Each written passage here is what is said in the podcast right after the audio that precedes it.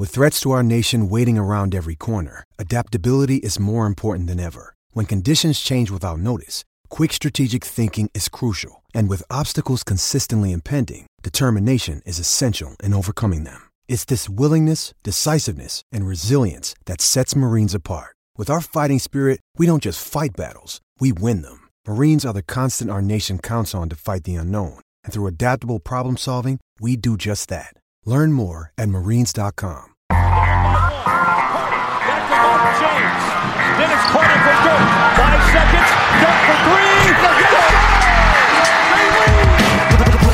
Zaj, nincs egyszer a végén, ha battog a spalding. Minden nap élmény, blokkok és zsákok Na gyere megmutatom, ez NBA szerelem Keleten, nyugaton, robban a zaj Nincs egyszer a végén, ha battog a spalding. Minden nap élmény, blokkok és zsákok Na gyere megmutatom, ez NBA szerelem Keleten, nyugaton jó! Szép jó napot kívánunk mindenkinek! Ez itt a Rep City keleten-nyugaton podcast a mikrofonok mögött Zukály Zoltán és Rédai Gábor. Szia Zoli! Szia Gábor, sziasztok, örülök, hogy itt lehetek. Szerintem azzal kezdhetnénk, hogy elmondjuk, hogy köszönjük szépen, végre beáramlottak a Patreon postaládánkba a kérdések, hogy az előző két adás végére jutott az, hogy megkérjelek titeket, hogy, hogy a, a Patreon postaládánkat töltsétek föl, de hogyha valakinek még lenne kérdése, akkor ez most a következő egy-két napban legyen kedves elküldeni nekünk, és ha esetleg van régebbi kérdés, ami még aktuális, és elkülditek újra azt megköszönjük. A másik pedig az, hogy hamarosan sorsulunk, ugye az NBA legendáiról jön ki egy ilyen ö, bukazin, most már én így magyarul mondom, és ö, erről már beszéltünk nektek a múltkori adásban is, a következő adásban már a patronok között sorsolunk. Tehát a, a, az már meg lesz. Egyébként ez kapható lesz az újság árusoknál is, de nem csak ott, hanem a sportkönyvek.hu-n is, ahol ugye kijövőben van a Jordan könyv, ahol kijött a Kobi könyv, és ráadásul ott elég nagy kedvezménnyel, még házhozszállítással együtt is megéri. Szóval mindenképpen nézzétek meg a sportkönyvek.hu-t, az NBA legendái néven kell keresni, és majd beszélünk róla egy picit hosszabban is természetesen. Egyébként november 10-től lesz majd elérhető, de mondom, addig még sorsolunk több helyen is, tehát miután megvolt a Patreon sorsolás, majd a saját Facebook oldalunkon és az NBA Magyarország csoportban is hirdetünk nyereményjátékot, úgyhogy négyet is el lehet majd tőlünk vinni. Az elmúlt időkben ráadásul történt egy smás, hát erre már csütörtökön reagáltunk volna, illetve csütörtökön akartuk ezt az adást, de mivel mind a ketten felújítunk, ezért egyszerűen csak shit happens, vagy, vagy a felújítás esetében akár a shit happens-t is mondhatnám. Régóta készültem erre, mondanom sem kell és viszont nem is baj, hogy így szombatra tolódott az adás, mert akkor most azért egy picit több változásra tudunk reagálni. Hát először is kezdjük ott, hogy Stephen Silas lett ugye a Houston vezető egyzője. Zoli, nyilván a Dallas Mavericks-en keresztül őt azért jól ismered, jobban, mint én az Indiana Pacers új vezető egyzőjét a Raptorson keresztül, de minden esetre van-e valami olyan, amit kifejezetten uh, Silas vagy Silasnek, uh, nem is tudom még pontosan, hogy hogy ejtjük, tulajdonítottatok. Ugye Silas elsősorban, szerintem Silasnak ejteni a nevét egyébként, elsősorban ilyen development coach volt nálunk az elmúlt két-három évben, lehet, hogy régebb óta is itt van, de az elmúlt két-három évben tűnt úgy igazán fel nekünk, és, és a játékosok is nagyon-nagyon pozitívakat nyilatkoztak róla mindig. És Luka fejlődésem is nagyon nagy szerepet játszott, Jamal mosley együtt, illetve Daryl Armstrongot is azért ide kell venni. Ők azok, akik úgy szem előtt voltak, és ők a híresebb edzőink. Természetesen Gát Shelmgad mellett, aki egyébként ő volt igazából a, a development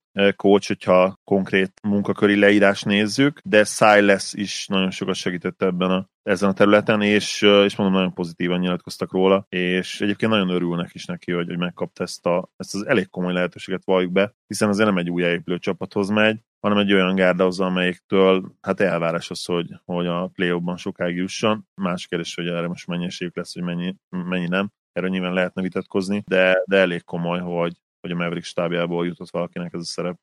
Hát igen, és egyébként ugye az is vicces valahol, hogy eléggé adott a játékrendszer bizonyos fokig. Tehát Houstonban is nyilván naprendszert játszanak valahogy Harden köré. Lehet, hogy nem pontosan ugyanezzel az ISO heavy megoldással. Ezt elképzelhető, hogy apró változtatások lesznek, majd beszélünk arról is itt a mai adásban, hogy esetleg be kell leszerezni mégis egy magas embert, de akárhogy is van, az biztos, hogy a Houston esetében ez az egyzőválasztás mégsem lehet véletlen, mert pont egy olyan csapatból jön segédegyző a vezetőegyzői posztra, ahol szintén az előző évben ugye már, sőt mondhatjuk most már az előző két évben naprendszert játszottak.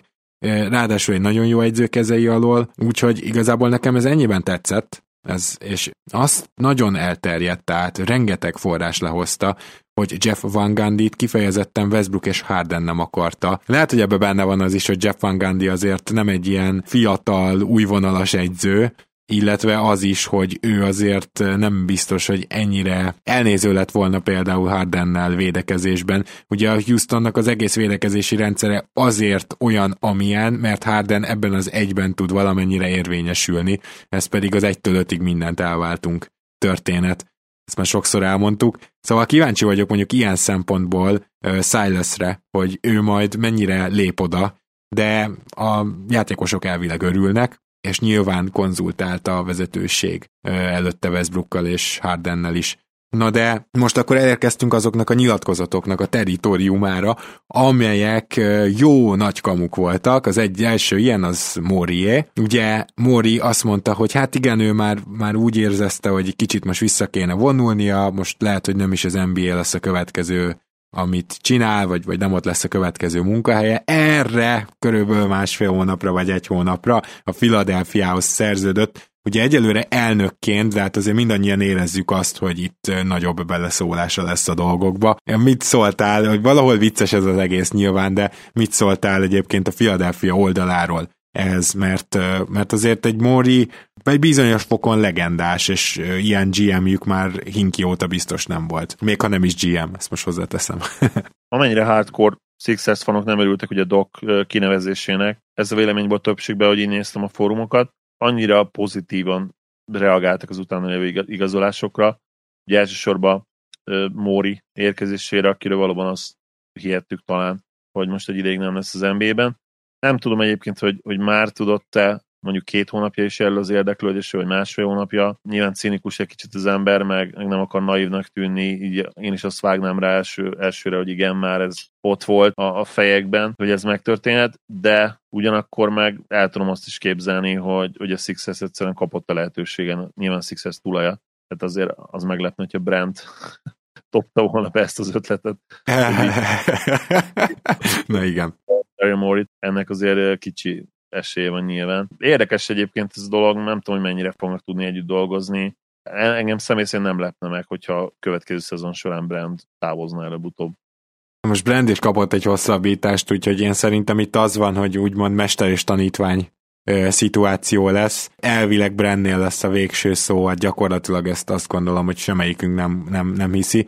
De ha már a bullshit nyilatkozatoknál járunk, Nate McMillan, hát elég durván szóba hozták azzal, hogy az Atlanta Hawksnak legyen a segédegyzője, és ugye ez miért érdekes, mert Nate McMillan is azt találta nyilatkozni, hogy hát igen, most egy picit azért visszavonulna egy évig, nem is nagyon egyzősködne. Aztán arra másfél hónappal, hopp, felmerül pletykának, és most már ez nem is pletyka, állítólag nagyon közel vannak a megegyezéshez, és több csapat is megkereste Nate mcmillan ami nem csoda, de Egyébként az Atlanta esetében én teljes mértékben úgy érzem, hogy itt egy házi vészmegoldást is igazolnak. Neked is gondolom felmerült, mert beszéltünk már korábban arról, hogy Pierce-nek az állása azért így enyhén szólva veszélyben van.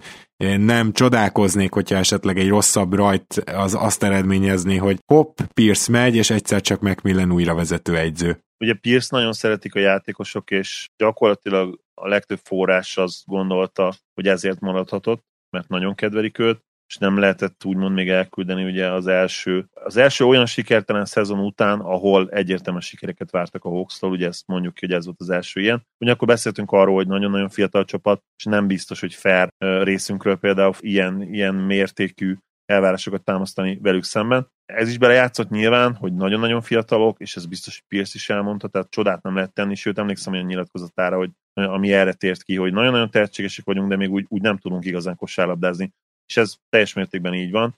Viszont valóban, tehát ha oda viszel egy ilyen edzőt, az nem csak arról szól, mint, mint Macmillan, az nem csak arról szól feltétlenül, hogy, hogy tapasztalatot akarsz, hanem igen, őt is szerintem hogy a vitrínbe ott tárolják, és akkor rá lesz rakasztva ez a matrica vitrínre, hogy veszély esetén, vészhelyzet esetén betörni, és ha a Pierce nem teljesít jól, akkor, akkor bizony előveszik ezt az edzőt, aki, akinek azért nagyon komoly eredményei vannak már az NBA-ben még mindig nem annyira öreg, és egyébként van egy olyan reputációja is, hogy ő, ő egy ilyen players coach, tehát a játékosok azért tudnak rá hatni, és, és hagyja a játékosokat kiteljesedni, nem feltétlenül ilyen vasmarkú edző, amellett, hogy tényleg nagyon-nagyon tisztelik, és egyébként komoly tekintélye van. Viszont volt egy másik olyan egyző is, aki elment Indiánából, és ő pedig Dan Burke, akiről évről évre azért megemlékezünk körülbelül egyszer egy mondatban. Ugye ő az, akinek tulajdonítják az Indiána fantasztikus védekezését már Fogel idők óta. Tehát 2010-es évek eleje óta, és úgy tűnt, hogy ő mindig marad, hát most nem maradt, és Filadelfiába ment és szerintem lehet, hogy nem lesz sok szó erről az igazolásról, de könnyen lehet, hogy ez az egyik legnagyobb ilyen asszisztens igazolás volt az off-seasonben, mert Burke-nek az eredményei, meg az Indiana védekezése, az egyéni fejlődés védekezésben szinte minden játékosnál az elmúlt években, az azért megkérdőjelezhetetlen. Úgyhogy most meglátjuk, úgymond elválik a szaravíztől, hogy majd Burke tud-e még egy fokozatot kapcsolni a Philadelphia védekezésben, ahol azért szenzációs védők is vannak, amellett, hogy azért nem csupa two játékos alkotja egyelőre a keretet, de hát erről beszéltünk az előző adásban, hogy ezen mindenképpen változtatniuk kell, és meg kell próbálni a szarszerződéseket is elcserélni akár, akár áldozatok árán is. Na, de akkor most egy kicsit törődjünk nyugattal, hiszen ez a mai adás fő témája, és természetesen most is alulról fölfele megyünk az előző alapszakasz állása alapján, és akkor szerintem kezdjünk ilyen szempontból a Golden State Warriors-zal, ahol egy egészen különleges holt szezon elé nézünk. Tehát ha a Golden State Warriors most szeretne visszatérni a bajnok esélyesek közé. Azt mondanám, hogy mondjuk a, már alapszakaszban is nyilván ez hozzá kell tenni, hogy azért egy hazai pályáért küzdeni minimum. Tehát ez, a, ez, a, ez, a, ez az alsó hangelvárás, akkor azért itt alaposan fel kell forgatni a dolgokat. Warriors előtt két út is áll. Az egyik az, hogy, hogy megpróbálnak egy, vagy egy magas embert ugye ledraftolni a, a draft setliükkel, ami ugye a második pick, vagy egy free játékos, csak az a probléma, hogy olyan free játékos, aki nagyon-nagyon jó, nem lesz olyan magasan. Tehát én azt gondolom, hogy két lehetőség, illetve három lehetőség van. Az egyik, hogy ledraftolják Wiseman a második pickkel, és az egy ilyen valamennyire nyilván a jövőbe is építő húzás, de ugyanakkor meg nagyon jó fit Wiseman, és ha ő tényleg az első pillanatok kezdve jó játékos tud lenni, akkor segített nekik akár már ebben az évben is. Eléggé megosztanak erről egyébként a vélemények, hogy ő mennyire olyan játékos, aki, aki nagyon-nagyon NBA ready lenne. A második megoldás az az, hogy csere, nyilván, és akkor a második pick az, az nagyon komoly értékkel bír, és egy veteránt oda viszel, akár ugye Wiggins-t is csomagba rakod, több ilyen szerződés ötletről is beszéltünk, meg láttunk az elmúlt hetekben. A harmadik megoldás pedig az, hogy lejjebb cserélsz, és akár két pikkért odaadod ezt a másodikat. Mondjuk, nem tudom, egy, egy hatodikért, meg egy tizenkettedikért. Most nem, nem jut eszem melyik csapat, de, de azt hiszem van egy, akinek két viszonylag magas pikje is van. Ez a 6, 6 és 12 lehet, hogy kevés a másodikért, bár ezen a drafton lehet, hogy nem, mert nincs egyértelmű két elit prospekt. Ugye általában úgy szokott lenni, hogy van egy egyértelmű toppik, meg, meg szokott lenni sokszor ugye második, egy másik nagyon jó játékos is, ugye nagyon sok drafton, sőt azt mondják, hogy a második pick itt historikusan valamiért még többet ér, mint az első, ami persze átlagra, átlag, átlagra lebontva hülyeség, de tényleg nagyon sok legendás játékost a második pickkel húztak ki. Valahol ez nyilván a, a Warriorsnál azért egy kelmes probléma, de ugyanakkor meg azért sajnálhatják, hogy pont ezen a drafton jött össze a második pick, mert, mert tényleg nagyon nehéz meghozni ezt a döntést általában egy normál draft évben, vagy egy átlag draft évben a második pikkel azért lenne egy, egy olyan játékos, akit egyértelműen meg akarsz szerezni, és itt most sajnos nincs erről szó. Hát itt ugye most nézegettem, a Boston az, amelyiknek több draft pickje van, nekik három is, csak az a probléma, vagy nem tudom mennyire lesz ez probléma, de szerintem eléggé, hogy ez a 30 a 26 és a 14 Tehát... Ez kevés. A, igen. Mert ha mellé játékost adnak, de kit tudnának adni. Nyilván nem fogják elcserélni Jalen Brown. Esetleg, hát mondjuk Marcus Smartot se, tehát a, a Boston se a jövőbe építkezik, hanem ők abszolút winnál módban vannak.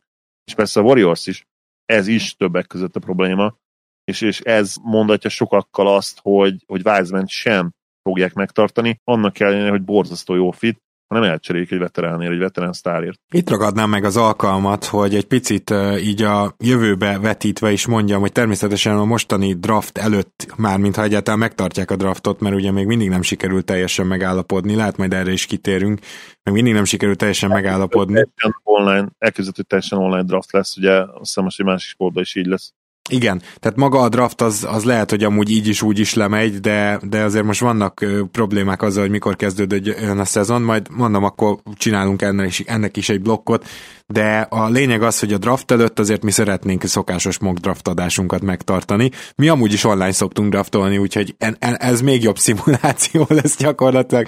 És hogy miért mondom ezt? Azért, mert Mészáros Péter és Kovács Ádám a Van Endan podcastben most jelen pillanatban ilyen hármas hát sorozatot futtat, az első része már kijött, és ők végig draftolják, nem úgy, mint mi, nem lesznek cserék, nem lesz draft room, nem ilyen benézős a kulisszák mögé, hanem inkább a saját draftboardjukat ismertetik, és nem csak ezt, hanem természetesen a játékosokról is beszélnek, tehát én nagyon-nagyon javaslom nektek, hogy azon menjetek végig. Egyelőre az első adás jött ki, de azt hiszem, hogy kedden kijön a második, és talán még a hétvégére a harmadik adás is, és akkor a 30 játékossal részletesen megismerkedhettek. És hogy miért jutott ez eszembe? Hát azért, mert én Wisemannel kapcsolatban nem veled, Zoli, hanem Mészáros Petivel értek egyet, mégpedig hogy a Golden State Warriorsnak a védekezésébe egy ilyen dropback magas, az nem illik majd jól bele, legalábbis komolyabb tétnél semmiképpen sem. Tehát értem, hogy miért mondod azt, hogy jó fit, de mondjuk, hogyha tényleg itt abban gondolkozunk, hogy döntőbe szeretne jutni a Warriors, akkor abban nem segít majd Wiseman, és ez, ez bizony bőven benne van a pakliban. Ráadásul az ő mozgékonyságával nem is nagyon lesz olyan játékos, akit mondjuk egy playoffban, egy, ha nem is egy irányítóra, akár egy gyorsabb wingre cserélhetnél, tehát főleg nem az első évében. Nem tudom, Wiseman szerintem azért alulértékelt atléta, szerintem abszolút gyorsabb, mint mondjuk az NBA, mai NBA centerek, nem tudom, nyilván nem a nem mondjuk a 80%-a, mint mondjuk a 90-es években lett volna, de azért még mindig szerintem az NBA kezdőcenterek felénél legalább gyorsabb. Más kérdés, hogy még fel kell izmosítani egy kicsit, ami miatt ugye lassulhat, és valóban eleinte nyilván drobbeket játszana, hogy ugye az ő egyébként nagyon jó anticipációs készségét és, és időzítési készségét a blokkoknál, az ki tud használni. És persze, például egy LeBron pick and roll ellen valószínűleg megfingatnák, Viszont amit mondasz, hogy ő nem tudna segíteni a döntőbe kerülésbe, szerintem a probléma az, hogy ez minden újoncra igaz, tehát ha innen indulunk ki, legalábbis az idei évből minden újoncról igaz. Igen, egyébként én ezt tartom, tehát tényleg így gondolom én is. El kell cserélni azt a pikket, és, és odavinni egy veteránt. Kérdés ugye, hogy Wiggins-t is be vonod el cserébe, vagy nem. Na és pontosan ementén jutottam el odáig, hogy a Golden State Warriorsnak valójában a draft estéjén kellene cserélni. Tehát a legideálisabb verzió az az, hogyha a draft estéjén cserélik el azt a második pikket, aztán ugye náluk van a jövő évi Minnesota, azt ne felejtsük, illetve, hát más, amivel megsózni, megsózzák, az, az már nem nagyon van, de még, még ott van úgymond váznak Wiggins szerződése, és hogy mit lehet ezért kapni, azért ez nagyon nagy kérdés, mert oké, okay, egy top 2-es draft pick, egy várhatóan nem rossz, de akár akár mondjuk Laceri vége draft pick, tehát nem tudjuk, hogy a Minnesota jövőre milyen lesz, nincs kőbevésve, hogy rosszak lesznek egyáltalán, és nem is akarnak nyilván azok lenni. Tehát van ez a kettő, ilyen pozitív érték, és Wiggins szerződése, ami önmagában negatív érték, tehát az egyik draft pick hát gyakorlatilag azért adott, hogy valaki átvegye Wiggins-t, mit lehet ezért kapni? Tehát uh, Blake Griffin, meg ilyen nevek keringenek, uh, lehet, hogy már Blake-et se.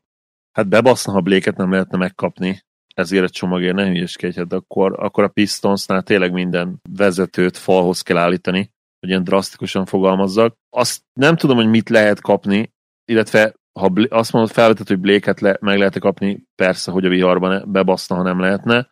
Amit szerintem biztosan nem lehet megkapni, az, amit a Celtics Hayward cserénél is most emlegetnek, ugye a Turner Oladipo duót, na biztos vagyok benne, hogy olyan csomagot nem tudna összeállítani a Warriors, ha csak nem dobna bele nem tudom, legalább még plusz kettő védetlen jövőbeni első körös, mert Oladipót valószínűleg hagy, tehát elcserélnék, és az értéke talán lejjebb is ment, de ugye ha még tényleg centert is akarsz törnelt, és még egy több, több csapatos cserét csinálni, több játékos bevonni, akkor azért, azért egyre nehezebb, és egyre inkább szűkül a kör. Miért? Alapvetően vissza kell térnünk az alapproblémához, nem annyira értékes ez a pick, jelenlegi tudásunk szerint nem annyira értékes ez a pick. Meg Wiggins se, tehát az meg egy negatív érték. Ez, negatív érték, így van, nem kérdés. Ja, tehát ezért van nehéz helyzetben a Golden State Warriors, és ugye a másik út, ahogy megpróbálhat valamit kicsikarni, az az, hogy használja az Iguldal a Trade Exception-t, ami jó emlékeim szerint 17 millió. Ugye ezt nem lehet hozzácsomagolni valamihez, tehát nem csinálhatod azt, hogy Wiggins-t meg a Trade Exception-t így összecsomagolod, és azért megkapsz valami 40 milliónyi csomag. Tehát ez, ez nem működik. Trade Exception-ből egy az egybe tudsz játékost cserélni. Tehát mondjuk a 17 milliós trade exception felhasználhatod egy 17 milliós játékosra, vagy egy 10 és egy 7 milliós játékosra, tehát szét lehet bontani, ennyi. Ez is fontos figyelembe venni. Úgyhogy egyébként a Golden State-nek nem lesz könnyű igazán ö, jó játékos szerezni, és végül eljutunk odáig, most jó sokat beszéltünk róluk, végül eljutunk odáig, hogyha ez igaz, és a ilyen jellegű félelmen beigazolódik, hogy, hogy olyan olyan nagyon nagy segítséget nem tudnak szerezni, de draftolni sem akarnak, akkor viszont marad az, hogy egy lejjebb cserélnek a drafton, és megpróbálnak mélységre menni. Tehát most az egyszer eljátszani azt, hogy talán nem lesz négy all-star szintű játékos a keretben, csak három, de körülöttük normális emberek vannak, és lehet, hogy például mondjuk, ha lejjebb tudnak cserélni egy tizedik helyre, akkor kapnak egy használható kiegészítőt, plusz ott ki tudnak húzni egy Devin Vesselt, aki, aki már lehet, hogy első évében is be fogja dobni az üres triplát, és jól védekezik. És ugyanígy használhatnák fel akkor viszont az Iguldala Trade Exception-t is, több apróbb szerződést átvenni, akik tudnak nekik segíteni. És ilyet viszont szerintem már lehet találni, úgyhogy én speciál ezen az úton indulnék el a Golden State helyében. Nem rossz, amit mondasz, igen, tehát hogyha ha meg tudsz szerezni olyan jó kiegészítő free and játékosokat, akik most a piacon vannak, akkor, akkor, akkor mindenképpen ebben érdemes gondolkodni. Arra vagyok meg kíváncsi, Gábor, hogy szerinted mondjuk például a felsorolt nevek közül, tudom, hogy nehéz, ugye, mert cap space az nulla, ki az, aki tudna nekik segíteni? Azt hiszem a mid-level exception megvan, ugye? Meg lesz. Hát az a baj, hogy luxusadóban vannak, úgyhogy csak a luxusadós lesz meg, ami csak 4 millió, vagy 4 és fél, nem tudom, lehet, hogy 5. Ugye... Az baj, például Crowder csodálatos lenne, ugye Markif Morris, Jeff Green. Hát szerintem a... ebből Jeff Green az egyetlen elérhető.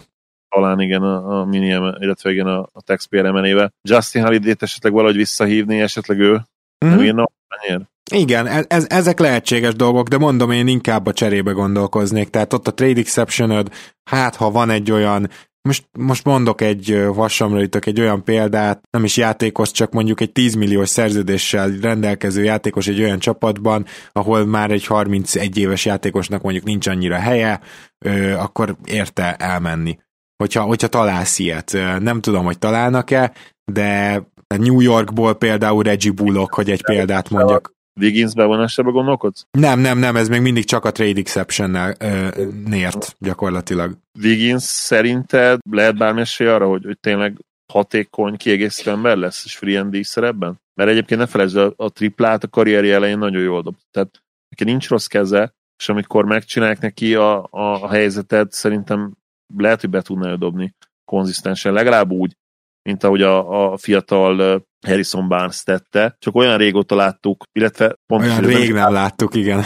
Igen, még nem láttuk ilyen szerepbe wiggins ahol tényleg ő, ő beáll a sorba, és, és kiegészítő emberként próbálja használni a skilleket. Ő még csak azt láttuk, eddig Andrew Wigginsen, Wigginsből, hogy ő megmutatja, hogy ő egy 20 pontos játékos tud lenni az NBA-be, és erről szólt az egész eddigi karrierje, hogy ezt meg akarta mutatni. Igen, én, én nem feltétlenül támadásban féltem, meg amúgy a Warriors sem, tehát nekik nyilván nem ez lesz a sarkalatos pont. Ha Curry és Clay elfogadható állapotban a pályán vannak, akkor az már egy top 10-es offense. Tehát eh, szerintem szinte géligás játékosokkal is körülvehetnéd, hanem hogy túl nagy teher hárul majd védekezésben Wigginsre, és arra viszont semmi jel nincs, hogy azt majd hirtelen megtanulja. Tehát eh, én, én semmi ilyen jelet nem láttam. Meglátjuk. Uh, minden esetre nagyon-nagyon boomer bass csapatnak tűnik nekem ez a jövő évi Warriors. Ebben egyetértünk, és akkor most menjünk is tovább, mert szerintem ennyit nem fogunk egy csapatról se beszélni, mint róluk, viszont róluk már rég beszélhettünk így, úgyhogy ezt nem is bánom. A Warriors nagy szám, tehát meg is érdemlik szerintem, főleg az ilyen szezon után. Én, én egyébként drukkolok nekik mindig szerettem, ahogy játszanak. Akkor nézzük meg a minnesota szinte félig ki is beszéltük, az a durva. szóval a minnesota ugye mi a helyzet? Hát az, hogy most aztán megszerezték azt a két embert, akire szeretnék felépíteni a jövő playoff csapatát. Azért nem akarok bajnok csapatot mondani, mert abba az illúzióba még ők se magukat, hogy ezzel a két emberrel bajnok leszel. Igazából ehhez kellene egy two-way star még. Ugye a legfőbb problémánk itt is a védekezés, akár csak a Golden State-nél, és én ezen gondolkoztam, hogy, hogy igazából ugye úgy nagyjából megvannak minden posztra, vagy, vagy minden posztra van használható játékosuk. Nyilván Okoji az, akit kicsit meg kéne tanítani triplázni, mert, mert ő ide nagyon-nagyon kellene mondjuk 30-35 percre is akár, és nem biztos, hogy ilyen fakézzel ezt, ezt megoldható, bár egyébként, hogyha többiek tudnak dobni, akkor egy ilyen embert még lehet, hogy el is lehet viselni egy kezdőben, de egyébként, hogyha Malik Beasley marad, hogyha valamilyen úton, módon Káver egy picit tud fejlődni, hogyha Hernán Gomez megtartják, akkor ez nem lesz egy olyan vészes csapat.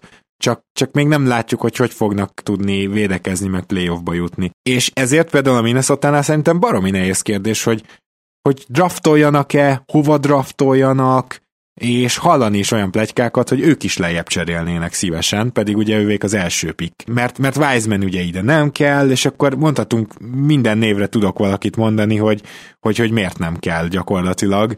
Ne, nem is tudom, hogy a Minnesota fog-e draftolni, de hogyha nem, és lejjebb cserél, akkor a minnesota is teljesen ugyanaz lesz a projekt, mint a Golden State-nél. Jól védekező, kiegészítő embereket kell szerezni kettőtől négyes posztig. Nekem kicsit így meg kéne erőszakolni a gondolatmenetemet, hogy nagyon sok pozitívumot találjak a, a Russell Tánc duóval kapcsolatban, de ha van egy pozitívum, az talán az, hogy ők vannak még mindig annyira fiatalok, hogy lehessen draftolni egy, egy, egy újoncot melléjük, és, és megnézni mondjuk két évig, hogy, hogy mit fog csinálni. Ezért gondolom azt, hogy, hogy talán Anthony Edwards kiválasztják, aki egyébként nagyon-nagyon jó fit lenne, és pont egy ilyen típusú játékosra van szükségük. Viszont ha ők nagyon-nagyon úgy gondolják, hogy, hogy ők már most egy win csapat, ami szerintem egy borzasztó elhibázott és nem túl reális gondolkodás, akkor valóban ők is elcserélték ezt a pikket. Nem tudom egyébként, hogy ki tudnának oda vinni jelen pillanatban.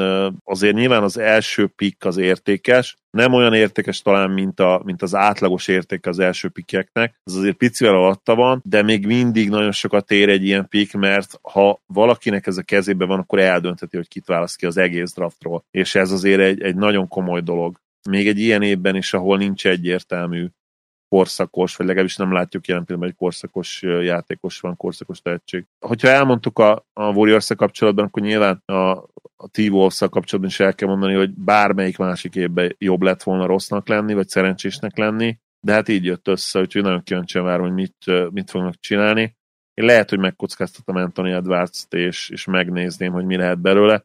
Az a baj, hogy a Stance és Russell mellett elég nehezen fog kiderülni. Hát egyrészt, másrészt pedig ugye nem is tudom, hogy hogy lehet majd fenn a pályán, ugye Beasley-vel, meg Coverrel is kéne valamit csinálni, tehát ott, ott azért pont ott vannak a fiatalabb tehetségeik azon a poszton, egyébként mondjuk én szerintem Edwards azzal az izomtömeggel simán eljátszik majd hármast is, úgyhogy nyilván ezt meg lehet oldani, ezt csak így hozzátettem, de azért ami Edwards mellett szól mégis, az az, hogy szerintem D'Angelo Russell azért vannak nyilván pozitív tulajdonságai. Tehát ször, szörnyű védekezésben, és, és igazából az egyébként lassúsága, mert nem egy gyors játékos, az ö, támadásban is hátráltatja a playoff védekezések ellen. Viszont ő nagyon jó off-the-ball játékos is, tehát ő úgy jó irányító, és tényleg jól passzol, korrekt pick and roll irányítónak számít, de azért ő tud off the ball is játszani, és hogyha egy ilyen slasher, egy ilyen betörő játékos, egy ilyen wing irányító van mellette, én azt el tudom képzelni, hogy ez működjön vele. Úgyhogy... Ig- Lameló is el tudnak képzelni pont ezért, mert egyébként Edwardsra ez nem annyira jellemző, hogy pont de Lamelóra sokkal inkább. Ez igaz, csak az a problémám, hogy Edwardsból kinézem azt, hogy fog védekezni Lamelóból, meg nem, és ebbe a csapatba egy teljesen esélytelen egy olyan játékos, még egy olyan játékos, aki ne védekezzen. Ez így van, viszont nem tudom, hogy megengedhetik-e maguknak azt, hogy csak fitre mennek. Nyilván nem akarnak csak fitre menni a drafton, de hogy akár azt úgy súlyozzák, hogy nekik akkor most egy olyan játékos kell, akiből elitvédő lehet. Nem tudom, Lamelo egyébként egy hihetetlenül boomer bust tényleg bármit kinézik belőle, az is, hogy két év múlva nem lesz a ligába. Azt is, hogy top 10-es játékos lesz valamikor. Nem egyszerű, tényleg nem egyszerű ez a draft. Majd beszélünk róla, hogyha eljutunk addig. Bizony. Mészáros Petit is meghívjuk. Annyira, tényleg annyira hogyha nem a top pikeket nézzük, hanem mondjuk 10-től lefelé, vagy 8-tól lefelé, csomó olyan játékos van, aki engem nagyon-nagyon érdekel, és szerintem nagyon jó értékük van, mondjuk a 15, 18, 22. piknél, de a top 10 az, az borzasztó nehéz, nehéz jelen pillanatban, és hát az lehúzza azért az egész draft értékét. New Orleans Pelicans.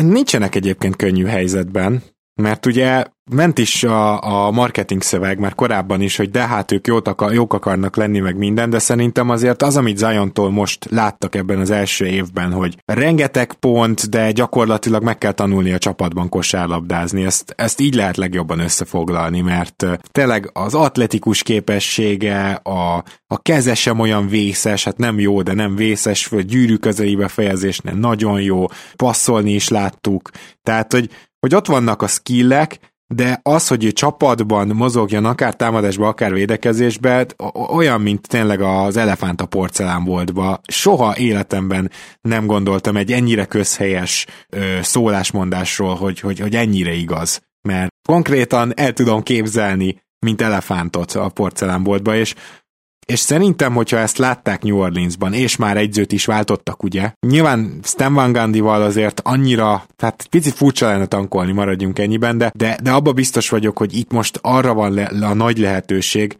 hogy minél jobb áron elcseréljék Drew Holiday-t, és minél jobb fiatal játékosokkal körbevegyék Zion-t. És hogyha ez megtörténik, akkor onnantól szerintem mindenféle elvárás nélkül mehetnek majd Ingrammel, Zionnal, ha például cserélik Holiday-t, akkor valószínűleg Lövörtel, ugye Bollal, a center poszton már valószínűleg hayes tehát egy ilyen típusú kerettel úgy mehetnek neki a, a bajnokságnak, hogyha rosszak lesznek, az se baj, megvan a pikjük, ha jók lesznek, akkor annak örülnek. És szerintem ez lenne most az egészséges út, nem veteránokat igazolni, meg Favors-t visszaigazolni, meg Drew Holiday-t nem, el, nem elengedni. Egyetértek abszolút, most már tényleg el kell kötelezni magukat. Tavaly is mondtuk a tavalyi off-szezonban, hogy ú, milyen csapatot összehoztak, tök jók, és közben tudnak fejlődni is, majd a fiataljaik mennyire jó már tényleg, hogy, hogy egyszer építkeznek a, a jövőbe is, és egyébként már most jók lesznek.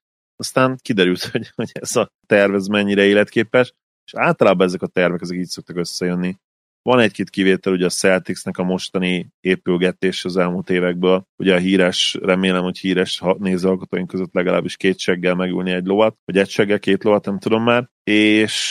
Természetesen két seggel egy lovat. Lovat és normál esetben ez nem működik, és látjuk, hogy nem működik. Persze most érvehetnél amellett, hogyha Zion egész szezonban játszik, hogy ha ez, ha az történik, persze, jobbak lettek volna, de általában jobban működik az, hogyha elkötelezed magad egy terv mellett, és amellett elkötelezed magad, és nem próbálsz meg több dolgot egyszerre, amik egyébként egymásnak ellent mondanak. Kicsit az olyan, mint az izomépítés, meg a fogyás. Hogyha fogy szépen, akkor gyakorlatilag nem tudsz izmot építeni. Előfordulhat egyébként az elején van az úgynevezett newbie gains, amikor valaki elkezd olyan hormon állapotban van ugye a szervezete, hogy, hogy egy ideig, óráig működik az, hogy izmot is tud építeni, és zsírt is leadni, de aztán ez átfordul, és, és gyakorlatilag normál működés mellett a, a normál fizikában ugye ez nem működhet. És ez kicsit, és pont ezért csinálják azt a testépítők is, hogy nem gondoltad volna, hogy elviszem a testépítés felett témát, gondolom, hogy ugye van ez az úgynevezett izomépítési fázis, amikor ugye jön fel egy kis zsír, és aztán szépen lefogyasztanak. Mondjuk négy hónapig építenek izmot, négy hónapig készülnek a versenyen, ugye a diétával, és akkor végig kalória mínuszban vannak. Na ugyanez gyakorlatilag igaz, igaz erre az építkezésre is, hogyha tényleg fiataljaid vannak, és, és nem tudsz nyerni, akkor sokkal jobban jársz, hogyha ugye a rossz szerződéseidet megpróbálod elcserélni, és még a fiatal játékosok mellé, a fiatal mag mellé gyűjtesz további játékosokat. Ez lenne szerintem a legjobb a, a Pelicansnál is, és, és ezzel kellene cserélni Drew Holiday-t. Nagyon-nagyon kíváncsi leszek, hogy mit csinálnak vele, mert biztos, hogy vannak kérők bőven. Ugye hallottunk egy ilyen hírt, hogy tíz csapat is érdeklődik. Azért érte elég komoly csere csomagot lehetne idén kapni szerintem. Bizony. Sőt, lehet ugye, hogy akkor még lesz egy kis ilyen bidding war, vagyis uh, egymásra akarnak majd licitálni a csapatok. Hogyha ez megtörténik, akkor ez egy államszituáció gyakorlatilag a Pelicansnek. Menjünk Sacramento-ba, ahol egyszerűen csak nem akar sikerülni, hogy összeálljon egy jó csapat. A jó csapat szerintem ebben előző évben megvolt, de az egyzőválasztás az nem sikerült. Tehát ugye nekem ez volt a nagy ilyen következtetés, amit levontam az előző szezonból. Tehát ez a csapat jóval jobb annál, mint ahogy szerepelt. Ebben biztos vagyok. De akárhogy is van, Voltonnak sikerült ugye valami öt éves szerződést adni, nem fogják egy év után kirúgni, tehát hogyha ez a helyzet, akkor Voltonnal kell próbálkozni, akkor viszont lehet, hogy meg kell próbálni eltakarítani azokat az elemeket, akik hosszú távon problémásak lehetnek, és nyilván Volton az, aki Deadmonnal is összeveszett, Deadmon már nincs a csapatnál, és Walton az, aki Buddy Hill-del összeveszett. Na most erre úgymond egy ilyen gyógyszer az, hogy Gentry-t odaigazolták segédegyzőnek. Jó kérdés. Gentry ugye barom jóban van elvileg Buddy Hill-del. Ha ez megoldja a problémát, akkor Hildet nem kell feltétlenül elcserélni, de azért én ennél, hogy is mondjam csak, konkrétabb dologgal készültem. Szerintem el kell. Tehát szerintem azért kell elcserélniük Buddy Hildet, mert jelen pillanatban Sacramento-ban nem fogod tudni a saját megfelelő szerepére beilleszteni, legalábbis őt mentálisan nem fogod tudni rávenni arra, hogy tudja, hogy ő egy triplavető, vagy hatodik ember, vagy ha a kezdőben van, akkor szakadjon szét védekezésben, és, és kisebb usage lesz, vagy a padról jön, és nagyobb usage lesz, de, de nem lesz az a játékos, az a sztár itt, akinek Diaron Foxnak kell lennie, és az egész Sacramento csapatnak a legnagyobb reménysége az, hogy Fox megint szintet lép, ami egyébként benne van. Tehát ez, ez elképzelhető, és éppen ezért, ha Buddy Hildert most még lehet kapni egy normális csomagot, mondjuk egy Josh Richardson visszajön a Holford mellé valahogy. Most csak mondtam egy példát, hogyha Filibe cserélnék, akkor még nyilván kell adni szerződést, de ezt már biztosan megoldaná a Sacramento. Szóval, hogyha most még lehet kapni egy normális csomagot, szerintem használják ki, mert egyszerűen az egésznek olyan a fekvése, hogy abból már nem lesz igazából egy erős playoff csapat Buddy Hill-del, én legalábbis úgy érzem. Maximálisan egyetértek azzal, hogy sokkal több volt a Kingsbe, és szerintem ezt a szezon előtt is mondtam, ne szembesítsetek vele, ha mégse így volt, de, de szimpatizáltam ezzel a csapattal elég régóta. Azzal is egyetértek, hogy Buddy Hillnek mennie kell, az ő mentalitása ebbe a típusú csapatba, ahol a fiataloknak még fejlődnie kell évről évre, nem illik, én azt mondanám. A játéka nagyon jó, most itt nyilván a triplezes, a floor spacingre gondolok, egyébként vannak azért Buddy hibái bőven, de ez a játékelem, amit ő, ő hoz, betesz a közösbe, az egyébként minden csapatba egy nagyon-nagyon jó dolog, minden csapatnak szüksége van rá. Azt kell segíteniük mindenképpen, és, és minden eszközzel, hogy, hogy az inside growth-ból kijöjjön a maximum. Itt ugye elsősorban De'Aaron Foxra és ugye Marvin Bagley-re gondolunk.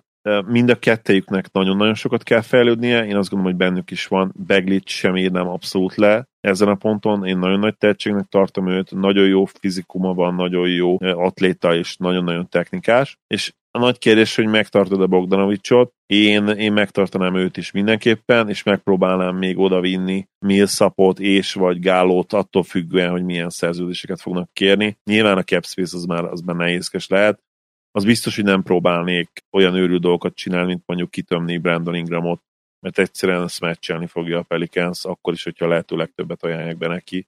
Szerintem nem is lesz annyi cap space így se úgy ennek a csapatnak, hogy egy ilyenbe gondolkozzanak. Tehát még ha el is engedik Bogdát, akkor sem. Igen, egyébként az valószínűleg el kellett engedni Bogdanovicsot, és, és utána még ügyködni egy kicsit. Minden esetre én én bíznék még ebben a korban, legalább, legalábbis annyira, hogy megnézzem, hogy Buddy Hill nélkül egy fejlődő fiatal maga mire, mire lehetnek képesek jövőre, mert szerintem a, a nyolcadik helyért való küzdelembe be tudnak majd szállni. Igen, igen, én is azt gondolom, hogy a keret erre alkalmas Buddy Hill nélkül is. Nyilván, tehát visszafele kell valamit kapni, tehát nem lecsóért, és nem is jövőbeli draftpickekért kell elsősorban Buddy Hildet elcserélni, valami értelmes dolognak vissza is kell jönnie. Ami ugye izgalmas az az, hogy mit csinálsz Beglivel. Hogyha feltételezed is azt, hogy most nem lesz sérült, és lesz egy teljes idénye, akkor is még azt se döntötted el, hogy igazából négyes vagy ötös. Legalábbis sacramento még egész biztos nem döntötték el. Azon kívül ez a csapat, ez még Hill nélkül is a liga egyik legjobb triplázója lehet, ha megtartja például Bielicát. Szóval ennek a csapatnak megvannak a kristálytiszta erősségei, és közben meg megvannak ezek a kérdések, mint ami Beglivel kapcsolatban felmerül. Én, én egyre inkább azt látom, hogy egy jó egyzővel ez a gárda, ez nagyon messzire juthatna, tehát jóval messzebbre mondjuk a nyolcadik helynél is. Azt gondolom, hogy, hogy egy-két éven belül, ha ez minden jól fejlődött volna együtt, akkor itt, akkor itt egy top 4-es, top 5-ös csapat lehetett volna nyugaton, és ennek szerintem már vége, tehát hogy ez alapból egy ilyen mi van ha variáció, de most már egy füstbe ment terv. Lehet, hogy Buddy Hill miatt, de én továbbra is azt gondolom, hogy főleg voltam miatt, meg egyáltalán a kultúra miatt, ami a Kingsnél van. De, de aztán meglátjuk, hogy Diaron Fox és Begli mit tudnak fejlődni, és ez nagyon fontos, amit mondasz, hogy ezt meg kell nézni. Egyelőre nincs más opció, de ezt muszáj megnézni, semmi esetre sem kapnám szép tét a csapatot most 13-szorra is. Tehát azt, hogy Bogdanovicot is elengedem, Hildet is elcserélem, csak jövőbeli draftpikkek. Nem, itt van most Fox meg Begli, van egy pár fiatal tehetséget köréjük, e, ezt meg kell nézni együtt még. Tehát, hogy nincs más opciója igazából a Kingsnek ilyen szempontból. Igen, azt hiszem, hogy nekik van a leghosszabb playoff-mentes sorozat, ugye 14 évvel, vagy 14-15 évvel. Nem biztos, hogy ez jövőre fog megszakadni, de tényleg ezen a ponton még nem, nem gondolkodhat, semmi máson, mint hogy megnéz tényleg Beglit és, és Foxot, és egyébként van számtalan csapat, akik ennél hát sokkal kevésbé kecsegtető jövővel kapcsolatban csinálják majd ugyanezt, hogy megnézni, hogy mi van. Úgyhogy a Kings szerintem annak kellene, hogy a leghosszabb playoff-mentes sorozaton van éppen, messze nem nekik van a legrosszabb helyzetük a ligákból. Ennél jobb átvezetés nem létezik a San Antonio Spurs-re. Most nem esik le, hogy miért, de nagyon ki. Hát azért, mert a San Antonio Spurs a tökéletes ellentéte ennek, illetve pont az, amit mondtál, hogy ők úgy akarják megnézni a fiataljaikat, hogy sokkal kevésbé ígéretes a, a fiatal magjuk, mint például a Kingsnek. A, a Spurs nagyon érdekes dolog, mielőtt visszaveszed. Ugye nekik van a, a leghosszabb sorozata, mert ugye ha úgy vesszük, akkor ez a sorozat végig is nem szakadt meg, jól mondom? Mert végig is a bubble bejutottak. Hát jó, de a bubble Á, nem, tehát ott nem jutottak playoffba, és még play-inbe se. Igen, igen, ez tény. tény. Viszont uh, ennek ellenére még nem tudom azt mondani, hogy véget ért egy ére, és azért nem, és erről is beszélünk majd, mert Pop ott van még és amíg Pop ott van, addig én biztos vagyok benne, hogy ők nem kezdenek igazi újjáépítésbe, és van egy olyan rossz terük, amivel az igazság, hogy én érdemben is semmit nem csinálnék, tehát tényleg nyilván megpróbálnám, ha lehetne, tehát azt mondom, hogy ha lehetne újjáépülni, akkor nyilván azt, de így, hogy nem lehet újjáépülni, így ötletem sincs, hogy mit lehet ezzel csinálni komolyan. Igen, mert hogy például ott van Aldridge, aki, aki szerintem ebben a formában most cserélhetetlen, mert az a régi típusú magas ember lett, aki még egy csomó előnyt a mai napig megcsillog, tehát nem adja el a labdát, jó posztjátékos, jó középtávolizó, de ugye érezzük ebből a felsorolásból, hogy ez most hány bajnok esélyes csapatnak van pont erre szüksége. A nagy nulla a válasz és nem is igazán négyes, most már csak ötös tud játszani, védekezésben abban is lassú, ez probléma. Derozan nem tudjuk, hogy még mindig nem tudjuk, hogy belépe a szerződésébe, vagy nem, de a tavalyi Derozannal nekem már nem volt sok bajom, azt mondtam. Most az, hogy nem dob rá triplát, tök mindegy, mert nála van a labda, és elképesztő, hogy mennyit fejlődött pick and roll irányításban, gyakorlatilag egy wing irányító lett, aki egyébként ilyen, ilyen elég hatékony egy-két hónapokat tud produkálni, tehát nem DeRozan az, aki most meggátolja a, a Spurs-t, hanem összességében a tehetség hiánya, meg az, hogy Aldridge John nem tudnak túl lépni. A fiataljaik tehetségesek, csak hát ez egy picit kevéske. Tehát, hogy itt az, hogyha, az, hogyha itt Murray vagy, vagy White, vagy Walker egyszer csak felrobbanna, azt szerintem előre láthatatlan. Tehát, hogy, hogyha ez történik. Ez, én azt gondolom, tehát ahhoz ők túl öregek, hogy, hogy legyen egy olyan breakout évük, hogy úristen azt mondjuk, hogy ők legalább nem tudom, hogy all szinten vannak, tehát ez, ez a hajó elment. Walker és, és Samanic pedig egyszerűen nem elég tehetségesek ahhoz, hogy, hogy ez bennük legyen. Walkernek az atletikus képessége megvan, Samanicnak valószínűleg a készségei, kettőt kéne összegyúrni egy játékos, és akkor Aha. lenne egy egy igazán jó prospektje a Spursnek szerintem. És ez a szomorú igazság, hogy a Spurs ezért nem tud előrébb jutni, mert nem elég tehetségesek, és a két sztárjuk közül a mindkettő, de legalább az egyik, ugye most megvédtem DeRozant, tényleg érdemes megnézni egyébként tavaly, hogy mennyit fejlődött playmakingben, de, de akárhogy nézem, ezzel egyszerűen nagyon nehéz a playoffba jutni, hogyha a szívünkre hallgatunk, te is, én is azt mondjuk, hogy valahogy Oldridge-ot akár egy Marék Szotyér is elengedni, valahogy szétcserélni ezt a csapatot. A 2021-es draftra nagyon rá kellene menniük. Igen, ugye mennyi 21 évvel, most már több mint 20 évvel, 21 évvel Duncan után kéne még egy Duncan szezon. Az Pontosan, igaz. és ott is csak egy tank volt, ha belegondolsz, mert ugye előtte is már jók voltak poppal, tehát hogy egy, egy ilyen tankot tessék bevállalni megint. 21 évente szerintem minden fanbase megbocsájtaná. Abszolút, abszolút. És akkor még pop maradhat is az edző, hogyha kihúzzák a következő Duncan. Adott akkor a terv, szerintem mehetünk is a következő csapathoz. Ki kell húzni a Spursnek a jövő Duncanjét 21-ben, mi sem egyszerűbb ennél nyilván.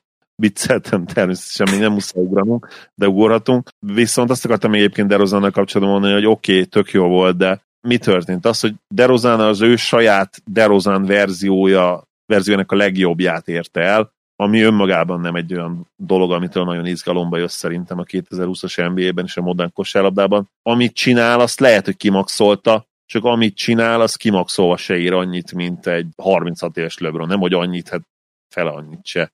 Vagy hmm. mint egy 21 éves Luka Doncic, vagy, vagy én azt mondom, hogy akár egy Ben Simmons is, mert oké, okay, dobni nem tud, ugyanúgy, mint ahogy mint ahogy nem tud dobni de már DeRozan se, de legalább ugye playmaking, meg, meg egy nagyon sokoldalú switchable védő, ami DeRozanra megint nem igaz. Tehát DeRozan azt csinálta most, hogy lehet, hogy elért olyan szintre, mint mondjuk az öreg Jordan midrange-ből, és ezeket gyönyörűen bedobálja, és oda kiharcolja a faltokat, de mit érünk ezzel könyörgöm? Semmit 2020-ban. Igen, elég problémás. Jó, ö, akkor menjünk át Phoenixbe, ahol ö, ez még nem a szezonjóslatos podcast nyilván. Ettől függetlenül teljes mértékben a bandwagonnek a... Mm, tudjátok, hogy hol ülök? Ahol ki lehet dugni a fejed a szélbe, és úgy ilyen mosolyogva üvölteni, hogy ez az. Na, vagy ott ülök, vagy, vagy inkább állok, vagy kihajolok ebből a, ebből a bizonyos vonatból.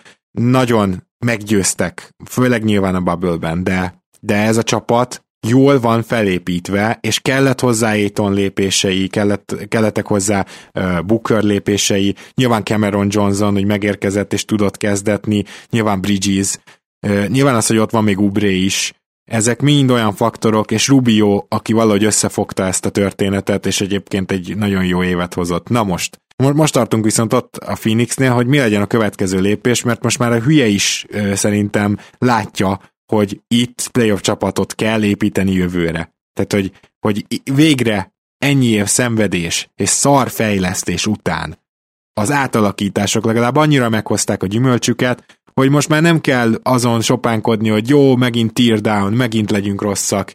Nem, itt az idő jónak lenni. A nagy kérdés az, hogy ezt hogy a francba csinálod meg, hogy tudsz esetleg még jobban előrébb lépni, vagy elhisszük -e ennek a csapatnak, hogy ez már így is egy playoff csapat én, én elhiszem azt, hogy most már reálisan egész évben a nyolcadik helyért tudnak küzdeni, de az, hogy ennél többet nehéz egyelőre, mert én megmondom, hogy én be tudok írni legalább 6 százszerzalékos playoff csapatot jövőre, hatot, akinek sokkal-sokkal-sokkal jobb esélye van, mint a Sunsnak.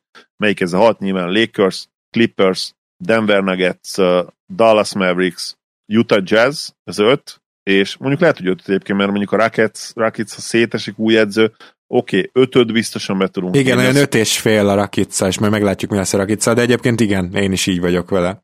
Nem tudtam ki senkit. És aztán nyilván majd még oda kell érni, ugye a hetedik, nyolcadik helyet fognak küzdeni, azt viszont abszolút látom. És, és sőt, ott egyértelműen az esélyesek közé mondanám őket jelen pillanatban. Nyilván a, ugye a mit tettél értem mostanában, ahogy felszokta tenni ilyenkor az angol száz a kérdést, hát a Suns sokat tett értünk mostanában a szórakozásunkért, megmutatta azt, hogy, hogy nagyon komoly potenciál van benne, ugye 8-ból 8 meccset nyert, nyertek a Bubble-ben, és, és ott, ott lesznek egyértelműen a Blazers-szel, a, a Kings-szel, lehet, hogy nem tudom, a Pelicans-szel talán. Vagy a Memphis-szel. Igen, Memphis, köszönöm, hogy a Memphis egy nagyon fiatal csapat, ahol azért lehet némi visszaesés, mert szerintem idén egy picit ők túl teljesítettek még, és lehet, hogy lesz egy pici visszaesés, mert erről beszélünk, de, de ott lesz a Suns egyértelműen a küzdelemben, de azt nem tudom egyértelműen mondani, hogy biztosan be fognak jutni. Ahhoz kellene egy nagyon-nagyon jó wing defender, free and igazolás, aki, aki tényleg berakhatsz a kezdőbe, és, és garantáltan nem tudom, ilyen 15 pontot, és elitvédekezést, és elitriplezest hoz majd. Na most ilyen játékosok nem nagyon van. Dehogy uh, nem. Mármint 15 pontos nincs, de Bridges abszolút ilyen. Hát potenciálban, de azért ő nem elit triplázó jelen pillanatban még, én azt gondolom. Igen, na most én pont ezért gondoltam, hogy amikor Aiton megtanult, vagy elkezdett triplákat dobni, akkor ez kicsit segített ezen a problémán, tehát nem, nem vagyok benne biztos, hogy ide annyira elit tripla kell, inkább Bridges védekezése a fontosabb, tehát ezért én nem is erre a, a wing defenderre, vagy wing védőre fókuszálnék, főleg, hogyha Ubrét megtartják, aki gyakorlatilag négyes, és ő se védekezik rosszul, és ő se dob rosszul triplát. Cameron Johnson meg ugye egy kifejezett tripla specialista. Hát ez már Bookerrel, meg úgy, úgy, hogy Aiton is dobál, úgy ez már rendben van. Lehet, hogy én egy csereirányítóra fókuszálnék, mert Cameron Payne azért, oké, okay, tök jó volt ez a bubble, de azért gondolom őt te se hiszed még el ennyi év szarjáték után. Nem, akkor inkább bízom uh, Mika Bridgesben, hogy ő tényleg támadásban is előre lép, és tényleg ez a 15 pontos játékos se válik. Sokkal inkább bízom ebben, mint abban, hogy Payne hosszú távon lehet ez a játékos, mert szerintem erre a játékosra szüksége van a Sunsnak. Na már csak azért, mert ugye a suns kapcsolatban sokat emlegetik például Fred Family-t, hogy megpróbálnak rámenni, bár, és szerintem majd itt lesz az a blokk, amikor beszélünk egy kicsit a tárgyalásokról. Szóval az a helyzet, hogy a Jelen pillanatban úgy néz ki, hogy 109 millió lesz a sapka, és már nem is ezért küzdenek a játékosok szakszervezete, hogy hát ez azért mégiscsak maradjon 115 millió, mert nem tűnik ez reálisnak, hanem csak azért küzd a játékosok szakszervezete, hogy a luxusadó viszont menjen följebb, meg én azt gondolom, hogy a, a csapatok egy része is szeretné ezt, hogy a luxusadó az viszont tegyen úgy, mintha 115 milliós lenne a sapka, mert ugye rengeteg csapat azzal számolt, és akkor most annyira nincsen mozgásterük, 21 előtt meg aki nem közvetlen bajnok esélyes, az nem biztos, hogy szeretne luxusadót fizetni. Úgyhogy ezt még nem tudjuk pontosan, hogy ez hogy alakul. Az minden esetre valószínű, hogy Fred Van Wheatle hát csak elvétve lesz pénze a Sunsnak, és csak akkor, ha Rubiót esetleg elcserélik és te most feladnád ezt a dolgot? Nyilván Fred Family sokkal jobban illik korban a gárdához, de hogyha meg tudnád ezt a cserét valahogy húzni, akkor meghúznád? Rubio és Van Fleet sign and trade? Vagy sign and trade, vagy elcseréled, és aztán elcsábítod a Raptors-tól. Meg, meg, meghúzom, nem kérdés. Tehát uh, Ben Fleet azért jobb játékos, mint Ricky, én nagyon-nagyon szeretem Ricky-t, az ő max potenciája egy ilyen, tényleg ilyen álomszerű játékos volt, soha nem tudta én azt gondolom megközelíteni se azt a maximum potenciált, ami benne volt 17-18 évesen. Ő tényleg egy ilyen, egy, egy ilyen kölyök ígéret volt, egy ilyen úgymond kiválasztott, ahogy mondani szokták. Ne, tényleg meg se közelítette ezt a játékost. Mondom ezt úgy, hogy egyébként szerintem jó, sőt, talán még alul értéket NBA karrierje is lett végül, de Van Fleet az egy sokkal modernebb játékos, és hát fiatalabb is egy, szerintem egy két-három évvel mint Ricky három, három évvel inkább. Meg uh, Rickyből sem néztem volna ki, hogy ennyire jól illik Booker mellé, viszont Fanfleet tökéletes fit. Ugye. Hát tehát az, az, hogy Fanfleet úgy második számú handler, hogy bármikor át tudja venni az első számú szerepet, és, és nem azt mondom, hogy abban elképesztően hatékony, de azt is jól lehozza. Tehát Bookerrel, Bookerhez maximálisan tud alkalmazkodni, és jó védő, és jó triplázó, és jó off the ball játékos. Na- nagyon álomfit lenne. Nem is vagyok róla meggyőződve, ha mondjuk 21-re valahogy pénzt csinál magának a Suns, akkor az akkori piacon ennél jelentősen jobban illő játékos tud Booker mellé hozni az egyes posztra.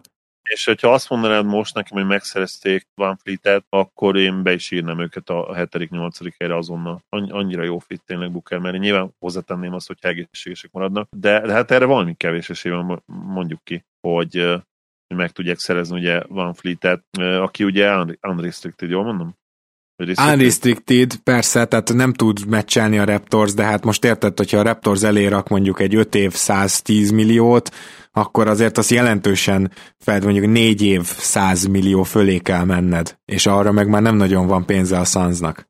Ja, azt mondom, hogy esélytelen kb. a dolog, tehát beszéltünk róla, de nem hiszem, hogy reálisnak. Úgyhogy marad az szerintem, hogy valahogy egy megbízható csereirányító, vagy Javon Cartert megnézed, de hát ő se irányító valójában, ő egy védekező kettes nagyon jó védő, de, de ennyi védekező kettes, és ráadásul fejlődött is egyébként a triplába. Triplába egyértelműen fejlődött, igen, azért azt, azt mondjuk el. Igen, ugye a, a 25 éves újonc, ha jól emlékszem. 26 éves, nem is tudom hány éves. Hát talán 24 volt újoncként, de igen, tehát öreg újonc. Ő, ő egyébként abszolút beleillik abban, amit csinálnak, csak, csak nem lesz a mérleg nyelve. A mérleg nyelve az, az Mikael Bridges és DeAndre Ayton fejlődése lesz, én azt gondolom, és persze Booker is, ha még esetleg tudna egy szintet lépni, mert még szerintem van hová, akkor, akkor tényleg lehet a nyolcadik helyre, még akár úgy is, hogyha ugyanazzal a line mennek ki, mint ahogy befejezték. Mai utolsó csapatunk az érkeztünk, mert egy picit hosszabb ez az adás, mint eredetileg terveztük, úgyhogy most javaslom neked, Zoli, hogy ilyen első hetet toljuk le, és akkor a maradék nyolc jöhet egy következő adásba. Ez pedig ugye a Memphis Grizzlies, és az, hogy a Memphisnek az off-seasonben mi is a legnagyobb szükséglete, az gyakorlatilag nem csak erre az off-seasonre, hanem a következő két évre vonatkozik. Tehát azt akarom mondani, ha most esetleg nem tudják a legnagyobb szükségletet megszerezni, akkor semmi gond nincs az égvilágon. Mert megpróbálhatják jövőre is. Minden esetre a jelenleg azt tudjuk, hogy Justice Winslow felépül, és ott lesz a kezdésre, még akkor is, hogyha az december 22-en lesz ez a bizonyos kezdés, és hogyha ez így van, akkor tulajdonképpen megvan a csapat, majdnem, hogy minden posztra. Nyilván, ahol ők még egyértelműen tudnának fejlődni, az a shooting 2-3-as poszton, és bármit is csinálnak, gyakorlatilag ez az, amit, amit nekik fejleszteniük kell.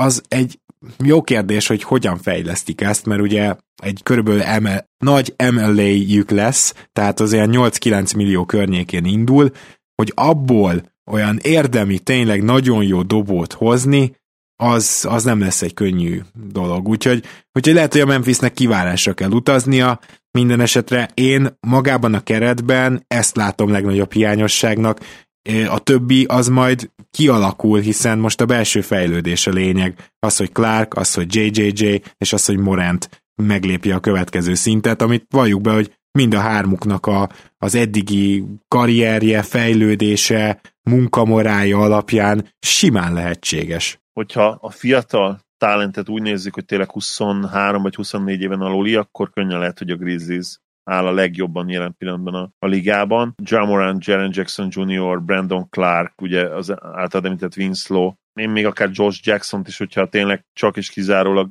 kiegészítő emberekre szorítkozunk, őt is megemlíteni, illetve Grayson ellen, akivel kapcsolatban te egész pozitív dolgokat mondtál most már egy idő után, és aki a Bubble-ben egészen jól megmutatta azt, hogy tényleg benne vannak 20 pontos meccsek, nagyon-nagyon jól tudod dobni, és hogy tényleg több annál, mint egy, és nem akarom kimondani a legcsúnyabb szót, a snecire rímmel, több, mint egy játékos, hanem tényleg tehetséges, és ugye nekem nagy kedvencem, nem tudom megmondani miért egyébként, mert én alapvetően nem szeretem az alattomos játékosokat, de valahogy ő be, belopta magát a szívembe, és drukkolok neki, hogy, hogy nagyon jó free játékosra váljon.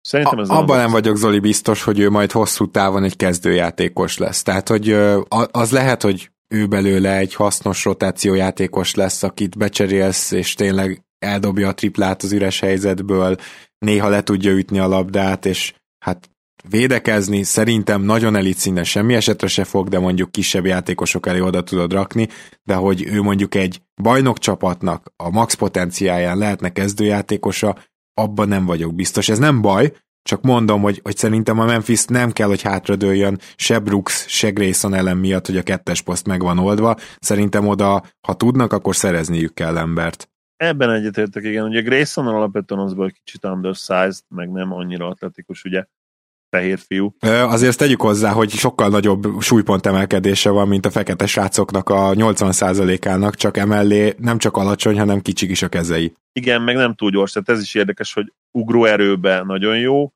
de nem, nem indul el olyan gyorsan. Ami lehet, hogy ellentmondás egyébként, mert ugye ugyanezek a combizmok, farizmok, mik a robbanékonyságért felelősek, valamennyire, valamennyire azt, ezek adják meg ugye az, az emelkedést is, de valahogy nála mégis így van, hogy, hogy, hogy nem annyira nagyon gyors azért. Atletikus, de nem, nem robbanékony, én ezt így fogalmaznám meg. Uh-huh, de uh-huh. egyébként minden esetre én, én azért látok benne még egy, egy jó free karriert, meglátjuk, hogy ki tudja hozni magából. A jövő év az neki nagyon-nagyon vízválasztó lesz, az nem kérdés. És, és ott meg is látjuk nem csak azt, hogy a Grizzlies jövőjében, hanem úgy általában, általánosságban ligában van-e keresni valója. De egyébként az biztos, hogy igaz, hogy, hogy a Grizzlies hátradőlhet, úgymond, a, a tulaj is, és, és minden jó, ami jövőre jön, amíg, amíg, és ez nagyon fontos, fejlődik a, a két legnagyobb tehetséget, Jamorant és Jaren Jackson Jr. Igen, illetve Clarkkal együtt két és fél, talán ezt is mondhatjuk. Annak ellenére nyilván Clarkról tudjuk, hogy idősebb, de azért ő neki is a bubble volt egy-két villanása. Arra gondolok, amikor egyszer csak elkezdett pull-up triplát dobni, meg ilyesmi, tehát, hogy szerintem benne is van még, majd meglátjuk. Egyébként tök érdekes, hogy közös problémája Clarknak és Morantnek, hogy feljebb kell emelnie a triplát. Tehát egyszerűen magasabbról kell eldobni, mert Clarkkal és Morant szemben is nevetségesen mélyen védekeznek a csapatok. Ugye Moranten már kifejezetten így alul mennek a pick and roll-ban, meg ilyesmi, tehát tudják, hogy ő nem is nagyon akarja rádobni. Clark ő rá akarja dobni, de tényleg csak akkor, amikor megnyalhatja az ujját, megnézheti a szélirányt, és hogyha ezen tudnak fejleszteni, akkor ez egy elképesztően veszélyes csapat lehet már úgy is, hogy, hogy szerintem hosszú távon azért itt nem Valanciunas lesz a kezdőcenter. De például, ha egy Valanciunas jöhetne a padról, gondolj bele, az milyen fegyver. Mert azért ő nem egy fenntarthatatlan, pályán tarthatatlan játékos, már rég nem. Abszolút. Clarknak van még két éve fejlődni, én azt gondolom, ugye most 24 éves. A peak szezonja, a legjobb szezonja az valószínűleg a 22-23-as lehet, ami ugye akkor most lesz a 20-21, 21-22. Igen, tehát a következő két évben kell neki még szinteket ugrálni és egyébként ez lehetséges is, annak ellenére, hogy azért elég magas florral indult, ugye, viszont szerintem a plafon az neki azért belátható. Persze. Távos, tehát, tehát nála nem lesz akkora ugrás.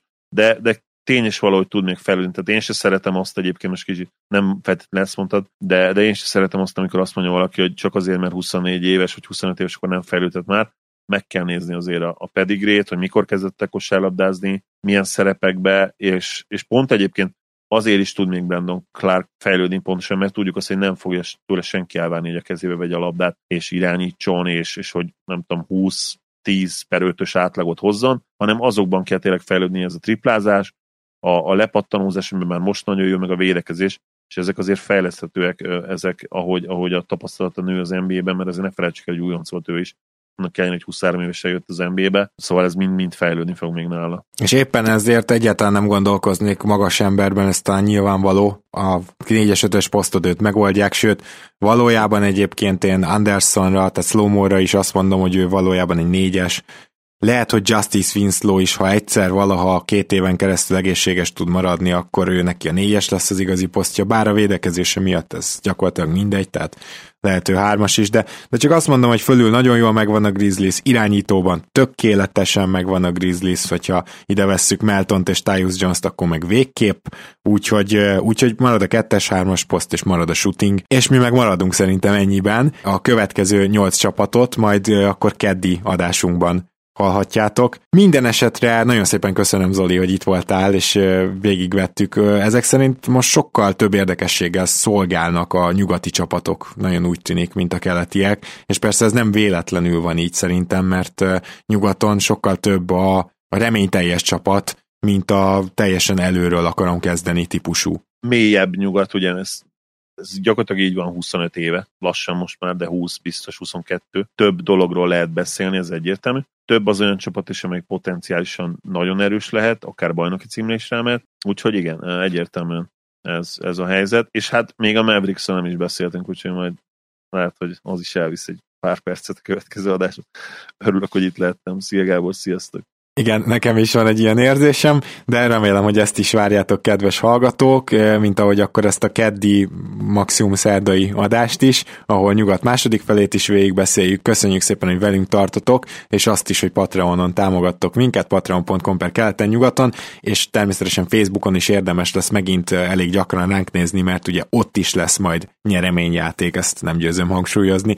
Szóval vigyázzatok magatokra, jó hallgatást kívánok a következő nyugati heti podcasthez is, és akkor hamarosan már a draftról is szó esik, úgyhogy van bőven témánk, és nem felejtjük el természetesen azt sem, hogy jön majd a Patreon postaláda.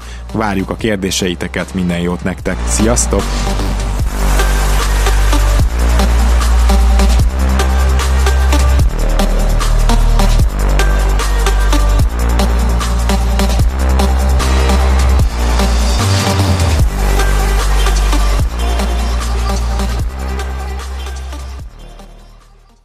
Ha más podcastekre is kíváncsi vagy, hallgassd meg a Béton műsor ajánlóját. El tudod képzelni, hogy a podcastet, amit éppen most hallgattál, fél év múlva már a mesterséges intelligencia generálja? Mi sem. De ha érdekel, eljötte már a gépek lázadása. Hallgass bele az Embertelen podcastbe. Orsós Lajos vagyok, a műsor házigazdája. Egyelőre még élőben. Egyelőre. Fedezzük fel együtt, hogyan ismerkedik, randizik, mesél és vitatkozik Betty és Péter, két teljesen mesterséges intelligencia. Lajos, a podcast címét mond még egyszer, Léci. Oké. Okay. Embertelen podcast.